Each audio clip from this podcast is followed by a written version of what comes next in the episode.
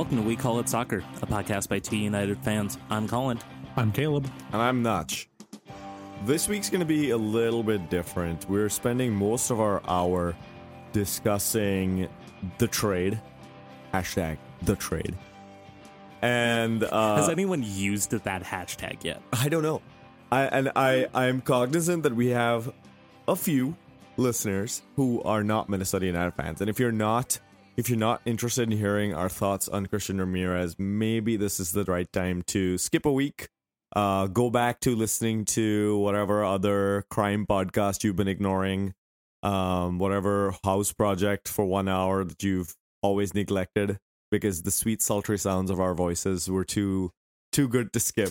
There's a really good interview with Alexandria Ocasio-Cortez on Pod Save America. Go listen to that instead if you don't want to listen to stuff about Christian Ramirez. Actually, listen to both of them. But maybe, you know what? It'll cheer you up if you listen to them at the same time. You have so many addendums to that. It's just not ridiculous. Okay. I'm just trying to stall for time because I don't want to have to talk about this. So I'll also say that our feelings are still raw, all of us here, and it's fair to say that take what we say in that context, that we are, the three of us, very upset. Producer Nick is also upset. If the sound quality on this episode is far better than you have previously encountered on this podcast, it's because producer Nick is with us and will be editing as opposed to me. I apologize for the better quality of audio. But maybe the, you know, I don't feel like doing a section intro even because we're just going to have one segment in this, so we don't need to do a segment intro. Let's just talk about Minnesota United. And before we get to the hashtag the trade, we should talk about the game on Saturday. Angelo Rodriguez's debut being the big talking point. We don't really need to talk about the lineup confusion that surprised us, the fact that he was starting over Christian, because that'll come later. Yeah, but that made perfect sense. Yeah, let's talk about the fact that we had 83 very good minutes, was it? We had very few, much fewer than that, good minutes. Okay. Yeah, the first minutes half was, that we were winning. Okay. Yeah, the first half we were actually in the game. Quintero, on the first chance we had all game, juked Chad Marshall out of his hospital shoes. I don't know, some old kind of shoes. He's his doctors. I don't know. Yeah, and just throw him the far post. Hey, I wear doctors, asshole. Actually, I do too. God damn it, I'm old. His penny loafers. Is that a thing? Yes, that works. His penny loafers. Cool. Yeah. And just his penny loafers have actual pennies from 1892. They're hay pennies, actually. Yeah, exactly. And God bless you, Chad Marshall. God bless you. Throwing the far posts, right as just a signature Quintero strike, and then Rodriguez. And then I should say the Dark Cloud started chanting. He chipped Frey with science, which was just that's awesome. It was no, fantastic. He blinded Frey. All right, he blinded Frey with science. I couldn't remember what the verb was. So that was beautiful. And then you were going to say about Rodriguez. I believe the first header he had went over the bar. Second one they had hit the near post. The same post was hit not minutes later by Darwin on a counterattack. And then after that, the attack for Minnesota United just ceased to exist. And that's when the second half started. Yeah. And Seattle just started piling them forward. Okay. Rodriguez. How do we rate him? The big new signing. I mean, he was only effective for about a half because he's not fit, not because he's poor quality at all. Has he not been playing? I don't know. He was out of season, if I remember right. Yeah. And then, you know, there's all the time to get his visa paperwork done and transfer stuff. Yeah, it took a while. Notch and I actually, we stood next to each other in the Dark Clouds, and at one point, was it you that said how thickly built he is? Like, that's a very interesting look on your face right now, Notch. Like, there were a couple of runs there where it felt like a bull in a china shop in a very good way. You know, there were some positive signs there, but yeah, he got gassed after halftime, and it took a while to sub him out for Abu Danladi. Okay. Now, talk to me about the substitutions, because that was something that really ticked off Alex Schieferdecker, the fact that A, we didn't use our last substitution, B, that the substitutions that we did make seemed to make us weaker, which allowed Seattle to come back into this game. Rasmus Schüller came out at halftime, pulled his groin. He's back in practice today, but I was out. What else did you want to pull? Insert pulling Rasmus Schüller's groin joke. And in public, he pulled his groin in front of 20,000 people, and he's not in prison. So I mean, good for him. But Colin Martin came in for him at halftime, and then 70th minute, Abu Danladi finally came on for the Rodriguez, who probably did an oxygen mask on the sideline because he was just dead tired. Danladi doesn't have a touch for the first 10 minutes on the field, which, I don't know if you guys know a lot about soccer, is not good. Yeah. Like, literally, he did not touch the ball. Talk to me about the two goals. Yeah. VAR happened twice in this game. First, and honestly, as a person who wasn't at the game watching on TV, both VAR decisions were correct. Calvo they were reviewing a handball on him, but hit his lower arm while he was diving to block the ball, which by FIFA laws is not a handball, since it's in a natural position. And the Miguel Ibarra handball in the box was a clear handball and was definitely a penalty. Both those decisions were correct. The referee was correct in making those decisions. You shouldn't fault the referee for that. Lodero scores the penalty, and then me and my idiotic fan nature was like, okay, a draw in Seattle, they're on a hot streak, a draw is fine, I'll take a draw, draw. Yeah, Colin Raul Ruiz Diaz then gets an unmarked header, flicks it dead straight into Will Bruin, who is also loosely marked, and scores in stoppage time. Yeah, and cue the game ending. Bobby Shuttleworth lying on the ground there for several minutes, just prone. And I was leading what was left of the supporters and singing Bobby songs. I just wanted that man to just get up and at least just walk away with his head held high, because god damn that boy. He had another good game, I think, Bobby. Yeah, he's been really fantastic this year. Really good saves. It's not his fault. Yeah. You can't blame him for not saving a penalty. You can't blame him for two attackers, including one who got subbed in to do that exact same thing. Well, I think it's time we start talking about the really big issue. Yesterday, of course, Minnesota United announcing that their season ticket waiting list has been rebranded The Preserve Allianz Field Waiting List. How do y'all feel about this? And... we're going to spend the rest of the hour talking about this now. I am irate. There are so many puns just waiting to be used, and Minnesota just refused all of them. It's ridiculous. Anyway, what were we talking about? No. I'm pretty sure that we were going to talk about the huge, huge trade that happened. $50,000 in GAM for an international slot from Colorado, which we... it was literally trade backsies, because we gave them that exact... Like, why did MLS even bother updating the website, which they hadn't done, which led to so many people being confused about how many international slots Minnesota had? They end up updating it after the fact to say that Minnesota traded it to Colorado, and then called it a different international slot when Colorado traded it back. What in the actual fuck? Serious question for y'all. How much damn can you get for one Bitcoin?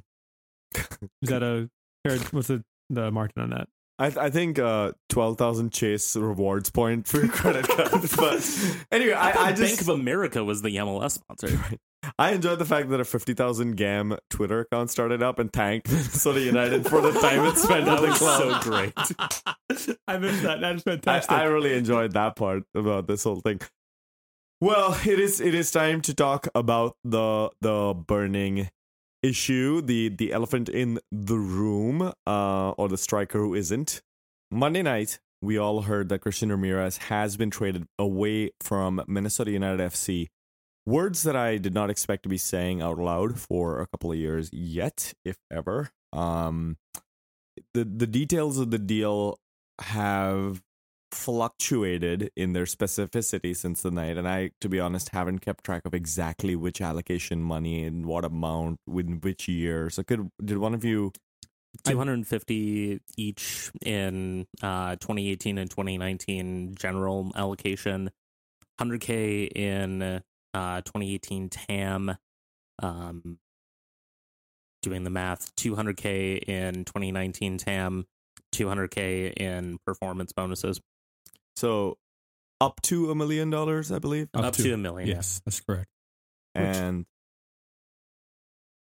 which is a decent return. It still hurts. This trade. Okay. So I guess I was about to ask you, is it a fair trade? But before we get there, actually, let's just talk about that. Do you think it was a fair trade? Do you think we got our money's worth for Christian Ramirez? What he is worth today? Considering, was it last year, there were declining offers for him from elite match clubs for a little bit more, about $1 to $1.5 million. Of which we would have kept less because of the rules. Because the rules of the league. It's a better deal for the club to get more money. It's a great deal for LAFC, I think, and for Christian to go home to where his and his wife's family are from and play in front of his family. And it's an area he's very familiar with, wouldn't have to adapt very much at all. That being said, the money going into the club, we haven't seen money spent well or efficiently. That's not what I asked. Okay. We got to stop going there because that doesn't go into whether it was a fair trade. Let me at least address the GAM side of it. Had he been sold for like 1.5, 1.8 million like we had seen, it would be $750,000 that Minnesota United would more than likely get in general allocation money. When you consider that TAM is arguably worth less in the league than GAM, I think it's kind of a wash. Okay. And then you also have to be cognizant of the fact that you traded him to a team that's going to play Minnesota United twice a year. Yes. That was, I think, one of my biggest points is that we've given a really good player to a rival. And that scares the hell out of me. I don't even have motivation to really come and kick the shit out of us. But anyway, we'll get to that in a second. I would say in terms of worth, I think the aspect of giving him to a rival in the same conference is something that troubles me very deeply. I think from the Christian Ramirez side, yes, the home aspect is good, but he is still going to be a maybe second or third string player there unless he can prove himself. Well, he might be starting soon. Diamande went down injured recently, and Marco Reina has been very poor in MLS so far. Hey, probably on the phone with Manny Lagos right now. Don't even joke about that. Anyway. Please don't. I actually heard we're doing Callum Malice back. So. Johnny Steele is like... he's out of contract, so might as well. Gotsman up. Jason Mora, all the greatest hits are back. Anyway. Hey, Jason Mora at least is in town. He does stimulus now. Yeah, I know. He designs nice jerseys, better than Adidas anyway. But anyway, so the point is, I think the fact that we gave him to a rival is bad. I think from Christian's side, it's a creature comforts good. From a coaching standpoint, probably good. But from a out-and-out, can I hit the pitch standpoint, I don't know if it's as good as maybe going to a Liga MX club, where if he'd probably be fighting the same battle about being a backup or striker. But if he got to the front of that line, the exposure would be far greater. Mm-hmm. Chance of being called up to the U.S. national team would be greater as well. So I would say that I would have preferred to get something more for him, or maybe even a player of some quality, a DP level player. So I will say I think that you underrate the fact that LAFC has such a huge stature in MLS already. I think that is going to help him out for future national team call-ups. You know, just the fact that LAFC gets on national TV all the time, that's going to get him into the narrative around MLS a lot more than just being in Minnesota. Robert Bradley the first will also be making some phone calls if he likes this man. There's a second? I don't know if he's there. We'll boo him. By the way, one thing that we need to discuss: Superman just got traded to a team that has Lex Luthor as its coach. Oh no! Like this is deeply concerning. That is the only problem for me in terms of him going to LAFC. Okay. Continue.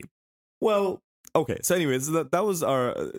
So I think on the whole, we think this deal maybe could have been better, but probably not. It's probably as good as we could get. Now, what you were coming to, Caleb, was in terms of what we need right now or what we trust the front office to do with what we have got. So in a vacuum-packed world, the discussion that we had right now where there's no other factors being considered. We just had that discussion. Okay. But now, let's consider the front office that's getting the funds. Let's also consider what the team needs and what it's just given up.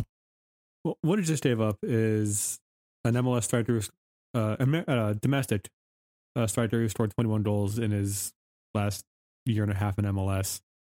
What they got in return is money that they haven't shown the track record to spend wisely. Spending money on foreign players that aren't proven in the league, like... Up and Owundi and other players. We spend Dam and Tam on foreign players. Yeah. Okay. Yeah. I mean, and the Tam guys that we've got on the roster right now, Francisco Calvo, love him or hate him, he's at least been a consistent starter. Rasmus Schüller took him a while, but he's come into being a consistent starter. I almost think, because I did crunch the numbers on this, it looks to me that with the amount of allocation money that you can use to buy down designated player contracts, it almost makes sense to save it until next season. Because you can get a lot of salary off of your books with guys that are not getting regular minutes. Guys like Maximiano, Alexi Gomez. Yeah, he's getting playing time, but they can do better. You know, there's enough of those contracts on Minnesota United's books right now. If you clear them out, suddenly you have the opportunity to maybe get a young DP or two. You've got a shit ton of TAM that you can spend on guys. You know, you could divvy out about $700,000 for like 4 or 5 slots. Isn't it over 2 years though? Isn't it split up between it's 2 years? Over 2 years, but the stuff that we did this year can carry over to next year. Yeah. Still, what this front office needs is, at least what I think the fans think they need, is to win this year and try to push this year. And the fact that we're not going to go for a player at all, probably in this transfer window that ends, maybe by the time you're listening to this on the 8th, just shows that they're sticking to Heath's plan and Manny's plan and playing the long game again. And when does that stop? I think in Manny's quotes to Megan Ryan today on the trade, Heath's quote to the Megan Ryan was something along the lines of, you know, this trade looks bad to fans now, but maybe in 2 to 3 years, it'll work out. And I think what Heath said was, I mean, the longer video that was posted, he basically made the case that they were getting too much of a return, that it always hurts fans to see their favorites leave, but that you have to accept that sometimes there are selling clubs. That's basically what it boils down to, is that he said that when you get a good return for a player, you got to give them up. Now, I think your salient point there was sticking to Heath's plan, and how long does that plan last, and also what is his plan, right? Alex Schieferdecker, before this trade was even announced, had come out with a piece calling out the kind of inconsistency of lineup arrangements, how some players would be called to a lineup no matter what they did the previous game, whereas other players like Miguel would be punished for little mistakes. And there was no predictability in Heath's lineups, no accountability from what we could see. Yeah, the predictability that came from the last week or last month or so was because they won 3 games in a row, and he wasn't going to tinker with it when he won 3 games in a row.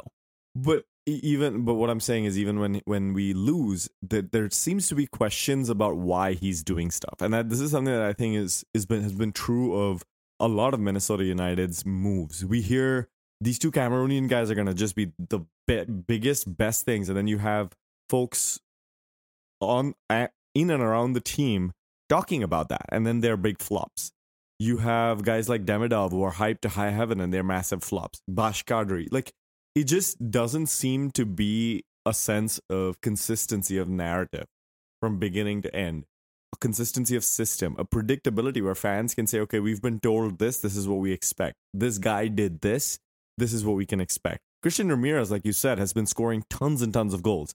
And we decided to pick up 2 draft picks in his position. That then made him compete for spots. At the beginning of this year, he was playing that game of chicken in the lineup with Danladi, which, for reasons that I don't really understand. And he got ticked off. Like, he got demoralized. Of course he's going to get demoralized. And so he was kind of looking a little sulky and unhappy. And this is my question, which is, coming up with this trade is, I haven't seen this front office in MLS do enough with its money that's effective. I think we've had a few additions who have been difference makers, like Schüller, Calvo, Bobby, Quintero, obviously. But the vast majority of people who've been brought in have been mediocre or at best players or huge flops. And some of the biggest flops have been the guys who we've spent a lot of money on. So adding a lot of money, that's great. But what's next? The other concern I have is, Ramirez, that's fine. We're getting maximum value for him right now. But what's the guarantee that Rodriguez is actually going to do well? There really isn't one. And I think you showed on Saturday he's not 90 minutes fit yet. Yeah. And to bring in Danladi, who is very injury prone, still coming off an injury that has left him out most of the season. And you can't even bring in Toy because he's not MLS ready yet. So you have Rodriguez. And if Danladi goes down, no one behind him. It's the same problem we had at the beginning of this year. It's jumping off a cliff without a net below you. I wanted to wait to reference Francisco Calvo's comments about the squad politics and all that. But I am at least going to be willing to give Rodriguez the rest of the season to figure out I never saying that we don't want him to succeed. Yeah. It's just there's lots of risk and hoping that he doesn't. There's a chance that he doesn't. Here's my thing. Adrian Heath said today that part of the reason that he felt comfortable pulling the trigger on this trade was that he felt he saw enough in Rodriguez to say, this is my striker going forward. I know that he scouted him. I cannot profess to much knowledge of the Colombian League beyond YouTube highlights, but I find it hard to believe that 65, 70 minutes where he clearly was not 90 minutes match fit, where he showed some decent promise in the first half, faded pretty much off the field late on. How is that your way of saying, yes, this guy is good enough to go? And I think that's my biggest problem with this trade, which is that Minnesota United, like, okay, man, we're a selling club.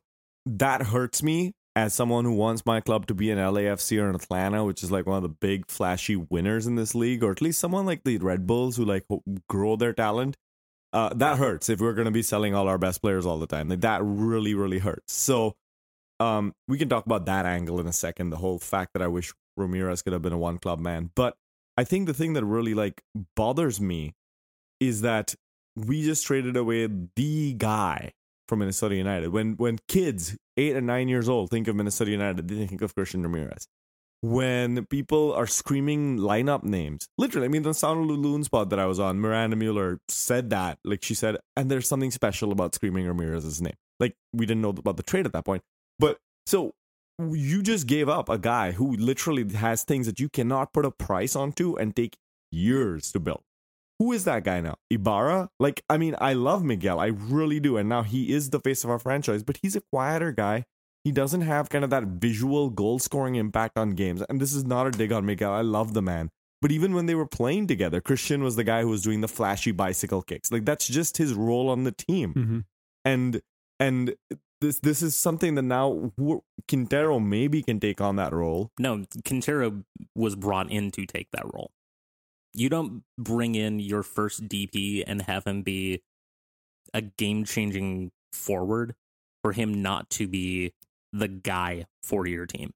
Fine. That's what he has done, and quite frankly, that's what his track record everywhere except for Club America said he was going to do in MLS. Yeah, and he's done it so far.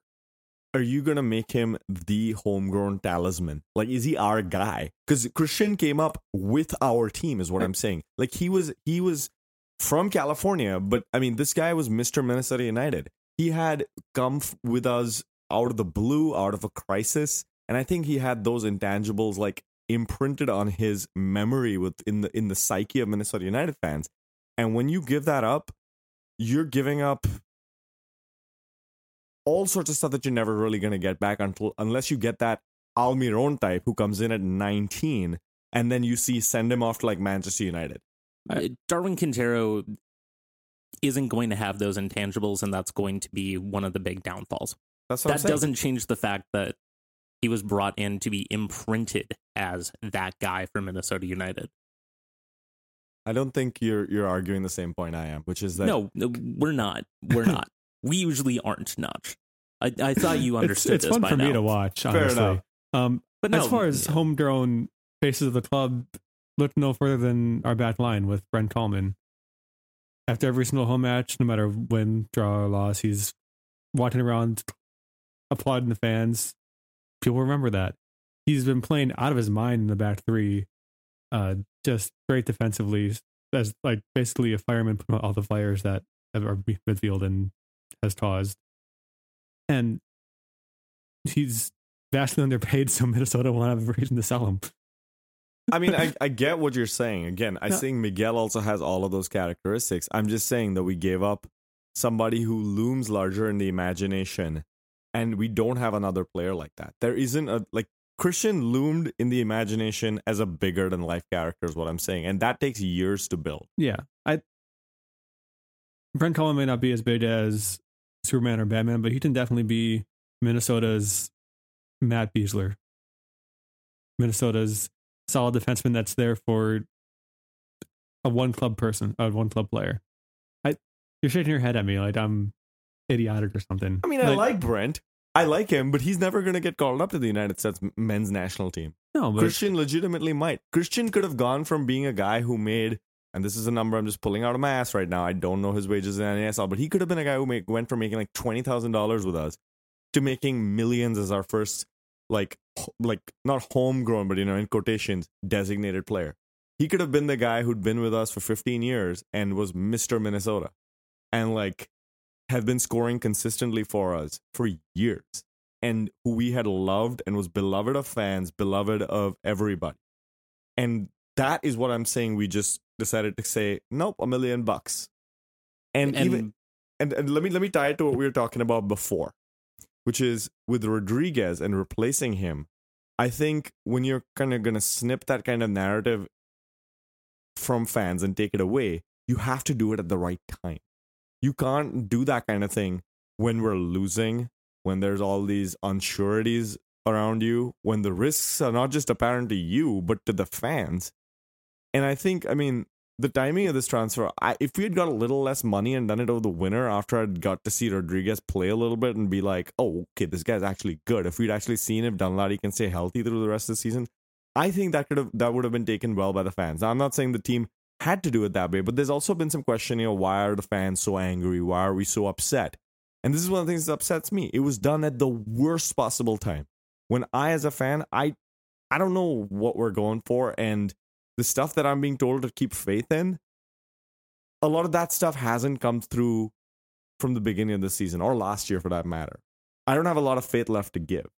The question is, should the front office be concerned with that from a technical perspective? I understand why a team would want to cultivate stars, but I would hope for at least a more competent front office for them to at least that. Well, yes, I would certainly hope for a competent front office, but what I would hope for them to look at, if they knew what they were doing, was, is this going to benefit our team? Like, I am a little bit more of a mercenary about that. I'm as hurt as everyone else is, but if I have enough faith that it's going to work out in the end, I can go along with it. I don't have that faith. And that's my biggest problem. I have zero faith in this front office to actually make this work. I have zero faith in how they scouted. I have zero faith in how they've evaluated their own talent. If a player doesn't want to go and he's happy in the team, I would rather our team makes a little less money and we get a player who's a fan favorite, who's doing well. And we're not talking about like mediocre players here. We're not talking about the Tiago Calvanos of this world, okay? In NASL days. I love Tiago, but like if he had been traded, okay, all right, sounds good, no problem. He's not a superstar for us. But like I think part of the magic of a sports team is the dedication the fans have to it, the connection that they feel, the narrative, the stories they tell themselves, their children at night, after games, when the play on the pitch is done. We're not just there for the 90 minutes in the stadium. And I want my team to do well in those 90 minutes. But if we don't need to squeeze every last little bit of profit out. And I would rather hold on to Christian Ramirez for a little bit longer and not, stab the fans' hearts with a knife than like sell him right now. Like I would much rather want the team to cultivate this guy, keep him happy, and like I don't know. It's a complicated feeling, and that's why I'm a supporter and not just, someone who sits and watches games and then doesn't have a podcast. Let me ask you this, because I do think we're close to on the same wavelength on this. Do you have that same feeling for team success rather than team profit? Like you said that you don't want to extract every bit of profit out, but do you feel the same way if you legitimately do believe that it's going to make the team better? I think a player of Ramirez's quality, if you can't find a place for him in your system, change your system. Yeah, that reflects very poorly on the system that you have chosen to play. And I think this is the question of, do you build your team around the player, or do you build your players around the team? And I think when you're coming in with a brand new expansion or whatever, and there's no history or whatever, it's fine. But someone's got to say, like, this dude has been here for 4 years. We're consistently building him up. And this, I don't know. Maybe this discussion is now getting way out of hand, because then we're talking about which coaches were brought in. Could they build these systems around him? But like, and I feel like there was a discussion about this 2 years ago. Do we build our team around Ramirez? I feel like this was a discussion point that was, or who do we build our team around? This was something we were talking about. But like, I don't know. I feel like this guy was, and maybe we can move into, because I think we've touched on the competitive stuff. I think we've touched on the fact that we're really not sure what's going to happen with the money or the competitive side. And let me ask one question, I guess, before we move on to how we took the news, which is, do you think the team is still fighting this season, or do you think that we've said this season can be something that we throw onto the table on number 22 on the roulette wheel? No, this season's over. This was a white flag sent up by the front office to try and give them all another year. Would a big number 6 signing tomorrow convince you otherwise? I don't think so. No. Because that could happen. The window isn't closed yet. So we could see something massive happen with all this money that we've just earned. I don't think it's going to change the fortunes. I think the bigger sign of it actually being a white flag is whether or not this leads to experimentation with the lineup. Whether or not this means saying, okay, these are the guys that we're going to build towards 2019 with. Let's put them in and let's get them used to playing with one another. Let's get them used to getting some sort of positive chemistry going. Let's let some of the younger kids take their lumps. Let's play Colin Martin instead of Colin Warner. Let's play Wyatt Helmsberg at back and put Calvo in the middle. See what happens. Yeah. There's multiple things that Inchi will do, could do, but probably won't. He knows the season is a loss. You know? And honestly, like, if this season is a loss, I would rather them really just start experimenting.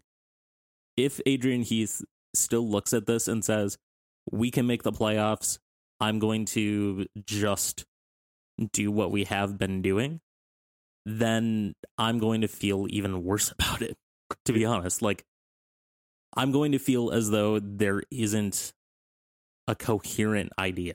Here's the problem, though. If those experiments mean that Angelo Rodriguez doesn't score and the team doesn't do well because of that, you've just raised the stakes about that by giving away Ramirez. Now, every single person, the second we do poorly, is going to come and say, see, I told you, which is going to, I mean, again, this is all PR that's versus all like on Twitter, which is, I mean, we're on fucking Twitter. I know. Like, I mean, yeah. This is a fucking podcast. We are on multiple mediums of dumpster so there was some guy on Reddit, like, to mention this really quick. He was like, you know what? The team doesn't owe you anything. You spoiled you children acting like someone threw your toys out of the pram. Like, the team doesn't owe you anything. Just give them your money, and if you don't want to, don't. But shut up and stop, like, whining. So I'm glad that we found Adrian Heath's burner account, like, especially the fact they used the word pram. Like, that was me. Giveaway. That was a 76ers GM situation we got going on with but this is what I'm saying, right? Like, there's this question of, does it matter that we are upset? Does it only matter if we're right, or does it matter that we're upset? I think it matters that we're upset just because, I mean, all of us here have already paid for our tickets this year and probably for next year too. But are we going to bring our friends to games if one of our players and one of the face of the franchise isn't there anymore? Are we creating more fans, bringing our friends to the games who haven't been to a game before? Are people being like, seeing that we traded away the face of the franchise and went, oh, the Twins just did the same thing. I don't go to their games anymore. Why should I go to this game? Or why should I? It's a casual fan that, not us supporters who have season tickets, but the casual fan who goes to 2 to 3 games a year and saw Ramirez's 2 goals since we all shot late in our first win last year. They're like, oh, that guy was really good. Why didn't we just traded him? Why should they even go back? It's those guys that are going to lose. Yeah. And those sellouts will start becoming, oh, we sold out at 20,000. Oh, we sold out at 19,000. Oh, we sold out at 17,000. We all seem to sell out, even though no matter what number is in the stands. But it's the casual fans that are at risk here. Yeah. And the one thing I will say is that I don't feel like people like us are going to be the evangelists for this team anymore. Who is? Like, the craziest of crazy supporters. It's going to be different. It's going to be weakened. Okay. I'm not sure I grasp your point there, but... Well, like, anyone that knows me and isn't part of Loon Soccer Twitter, they would probably look at me going apeshit last night, being angry at everything, and thinking to themselves, man, this dude is more than happy to, like, stand up for this team thick and thin. This has to be serious. This has to be something that really soured the most diehard of supporters. There's got to be a good reason for that. I want to talk about for a second where we heard the news, how we heard the news, because I think we'd heard some rumors going into this, and I was kind of like putting on a brave face. Someone on Reddit said, like, hey, what do you think is the right return for Christian Ramirez, after the first rumor came out? And I was like, yeah, 25 goals a year. And that pithy response, reading it later, I was like, how could I have said something like that? I'm so sorry. You guys want to know how I heard it? When Caleb sent our Facebook chat, quote, I hate everything. Producer Nick sent me too. And then said, oh, I just saw why you sent this. Do you think I just hate everything just normally? I'm just, that's my baseline. It is mine. So that is fair. I was in freaking accounting class and I missed like doing 20 minutes of accounting stuff because of this, because I just couldn't stop reading all the reactions and what had happened. And okay, to get into a more slightly more serious point, it hit me way harder than I thought it would. I mean, I was full on in tears walking out of class, like, you know, played Wonderwall on the drive home and just was like so mixed up. You know, it was before my drive home that I wrote that little message and sent it to him because I was like, what do I even say to this guy? How do you even like encapsulate 4 years of glory? Because, I mean, here's what it boils down to for me, guys. And I think I've said a lot of words and maybe people are like, how does he feel this way? This doesn't make any sense. Like, Notch is a fucking idiot or whatever to some of these reactions. Let me contextualize how I see Christian, which is going into my second year as a fan. My first one as a very serious supporter. I was following the team. I was on our Minnesota United on Reddit. I was like getting into Twitter for the first time, learning about our players. And I knew that this guy, Pablo Campos, was really good. And he was going to do it for us. In 2014, it was going to be our year because Pablo was going to score. Pablo gets hurt in preseason. Everyone's like, what is going on? This was the year when hashtag panic came up. Christian Ramirez was the first signing, and people kind of just shunted it aside, kind of being like, ah, this guy from the Charlotte Eagles, who the hell is this guy? I mean, I'm sure he'd be okay, but whatever. And then Pablo gets hurt. And everyone's just so unsure. And then we're at the first watch party. Again, this is, I got to emphasize, this is some of my earliest experiences with the Dark Clouds as like a person trying to be an active part of the organization, not just standing in the stadium. I'm standing there at the Nomad World Pub. And 10 minutes in, this guy who's been put in the lineup as a starter for God knows what reason, and all of us are like, we have no idea what's going to happen, makes this beautiful, incredible goal. And since that minute, every time Minnesota United has done well, Christian Ramirez has been on the pitch. And all of our greatest successes, beating the Cosmos, our first MLS win, the massive season in 2014 in NASL, he's always been there. Like, us succeeding has been with Christian. So whether I liked it or not, the fact that he was there always meant really good things for us. Even when his form was bad, and I would criticize him for it, you always knew that someday he could come back. He'd come back. He'd make his, you know, he'd score his goals. You were just doing his goal celebration action of raising his hand to his ear and shaking it. You knew that you were going to see that someday. And now to know that he isn't going to be doing that here, it just rips me apart. I think something else that rips me apart is that I was dreaming of him playing on the U.S. men's national team and him being our first national team player. So I'm never going to get to see that again. When he's here, I'm never going to get to see that as he's one of our guys. You know, he was a guy who came up here. Like, he's our guy. I think if you go back and listen to the episode we recorded when Miguel left, I probably have very similar things to say, but Christian's our guy. Like, he's not Minnesota trained, but he is a Minnesotan. And yeah, that's why it hurt like hell. I mean, I can maybe say that Bill McGuire is the only person more important to that giant stadium that's getting built like half a mile from here. He's the only other person that comes close to the impact that Christian Ramirez has had on this franchise. Like, Bill McGuire saved the team and put a shit ton of money into it. Christian Ramirez is the one that got all of the goals and got so many people excited about soccer in this state. He's one of the reasons we sold out Nessie week after week, showing the MLS that we had a fan base here that took a chance on this team and not the bid by the Vikings.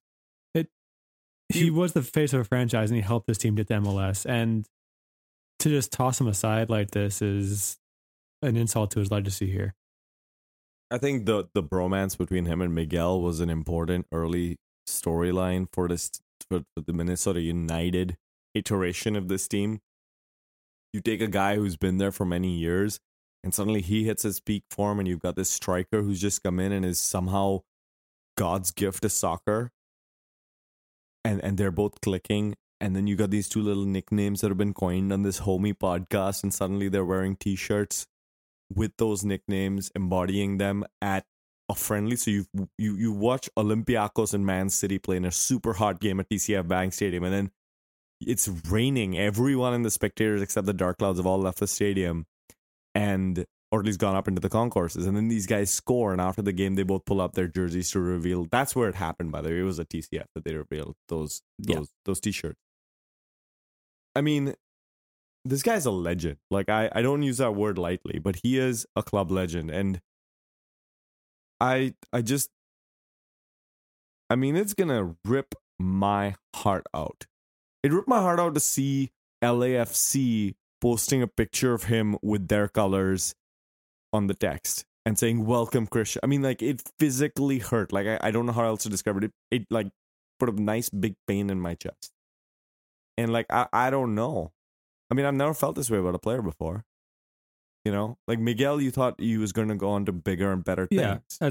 Miguel left. We had this happen already a couple years ago, but Miguel was going on abroad to play out to his potential and succeed abroad. This is different. This is going to, within the league, selling to a team within the league, and he's going to play better, I think, under Bob He's going to achieve those bigger and better things, but he's not going to do it here. Do it with us. If Ibarra had succeeded in match it in with Club Leon, we could say, that's our guy. But we can't say that with Christian anymore. You can't say that when he scores a game-winning goal in the MLS playoffs this year for LAFC. We can't say, that's our guy, because he's LA's guy now. And that hurts. Yeah. And there's this, once a loon, always a loon, but that's just kind of in spirit right now because he's still in MLS. He's still on our Western Conference rival. We can still cheer for him and hope that he does well, but I mean, he's not. He's still a loon at heart, but not on his crest anymore. No, he's going to be playing against us. Yeah, and his success might directly lead to our failure, and that is, I. I really wish we could have held on to him until someone from somewhere abroad came sniffing, or if he had been just played out and was a husk of the player he once was. So we could all give him a farewell. Or you know what? Even if we did give him up and sent him over to like SKC or something, then we could have the chance to at least wave goodbye.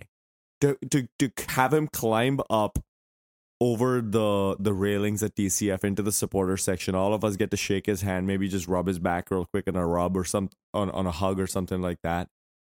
You know, like Fernando Adi got to go and like shake Timber's hands after scoring the game-winning goal. Christian gave us free beer in his final goal. That was his final action. To be fair. No, second to last game that he played at home. It wasn't his final goal. He scored two against LA. Much, but he did give us free beer, and we'll always remember that.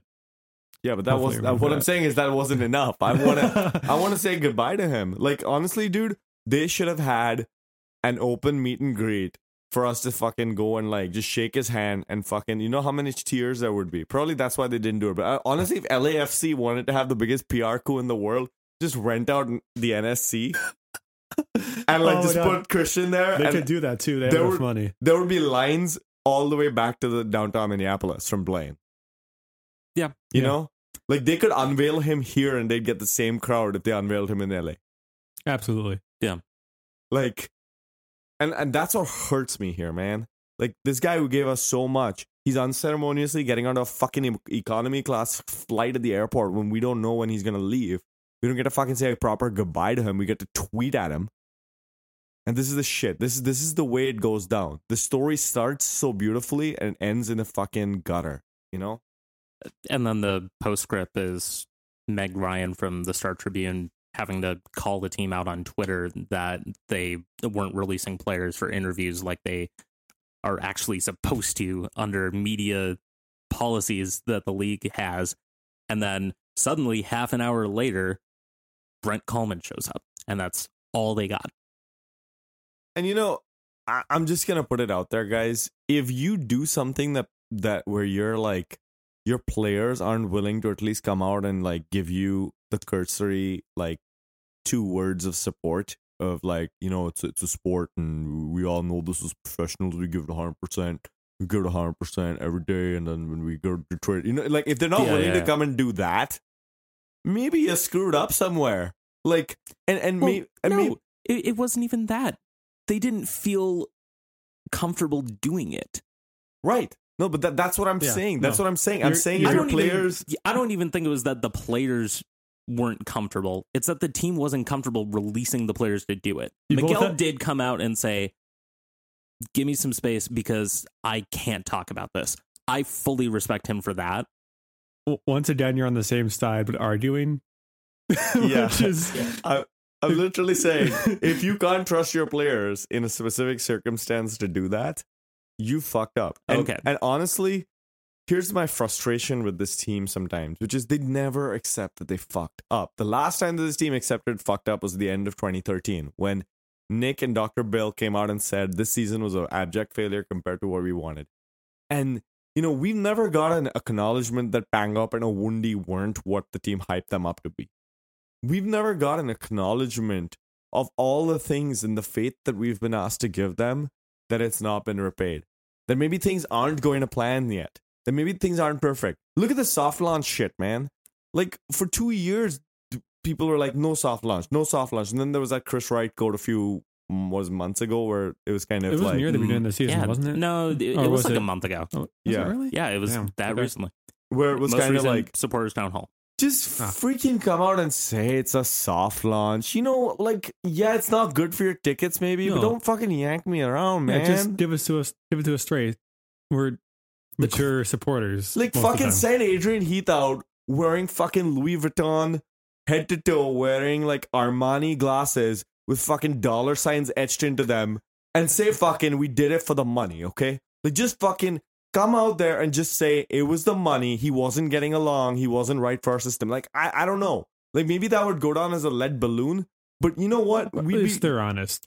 You'd be playing us straight. Lining. Yeah. You'd be telling us your line. Jerking us around like we're dumb fans who don't know the inner workings of a club and how soccer works. And it's insulting. And I've said this on the pod before. Last thing, I'll shut up. I promise. I know you guys, Colin, you want to say some stuff, but like, if you're not comfortable saying it, if you're not comfortable sending, you know, Adrian out there to shit literal gold and say, this is the shit that we got from LA. Like, if you're not comfortable doing that, at least like leak it, like, you know, officials close to the team said that Ramirez was, you know, unhappy and needed to, like, you tell us your reasoning, like, you give us something to go on, man. Well, no, they've said what their reasoning is. They've said, we want to go with Rodriguez. We want to go with Danladi. We want to give him minutes to develop. That reason's out there. That reason is them saying, we know what we're doing. And that's part of why them saying that is so fucking insufficient right now. Because we've never, ever had the admission that when the last few times that they said it and they didn't know what they were doing, that they didn't actually know. There was no admission of that. The closest we've gotten to an admission that the team fucked up and didn't know what they were doing was when they tweeted out Vadim Demidov getting his contract bought out and had ellipses at the top of it. And that said, news, MNUFC has released Vadim Demidov. That's the closest thing. And it was just bullshit snark. I mean, are we... Is this where this team... I feel like I had this fucking deja vu. Like, we were saying this just a few months ago. Is this where the team expected to be? Clawing their way for the last playoff spot and it all hinging on one match in August? Like, is this our fate? Or are the ambitions higher? Is this adequate for Dr. Bill? Is this adequate for the other owners? Is this what our fans can expect year after year, that we get close to a player like Ramirez and they're sold because a coach whose system has been floundering is allowed to sell him? Is this level the best? Or is our coach, is he getting told, you're in the hot seat now? God, I hope so. Yeah, he should be, at least. Like, every single coach should always be on a hot seat. Pep Guardiola should be on the hot seat in Man City. That should be the pressure to meet expectations. Whatever the expectations are for Minnesota, Adrian Heath should be called to account to meet them. If these are, in fact, the expectations, that's a really disappointing thing for us as fans. If they are below expectations, then fuck yes. His seat should be about as hot as it gets. The next 5 games for Minnesota are away games. We have Galaxy, Dallas, SKC, DC United, and Real Salt Lake. 1 point in there, maybe a draw away to DC United. Like, at the end of that away run, if Heath sells a job, he's here at the end of the year, that's for sure. And there has to be some accountability, not only on the players that Heath hasn't shown to multiple players on the team that there's no accountability, but there has to be accountability to the coach with these poor results.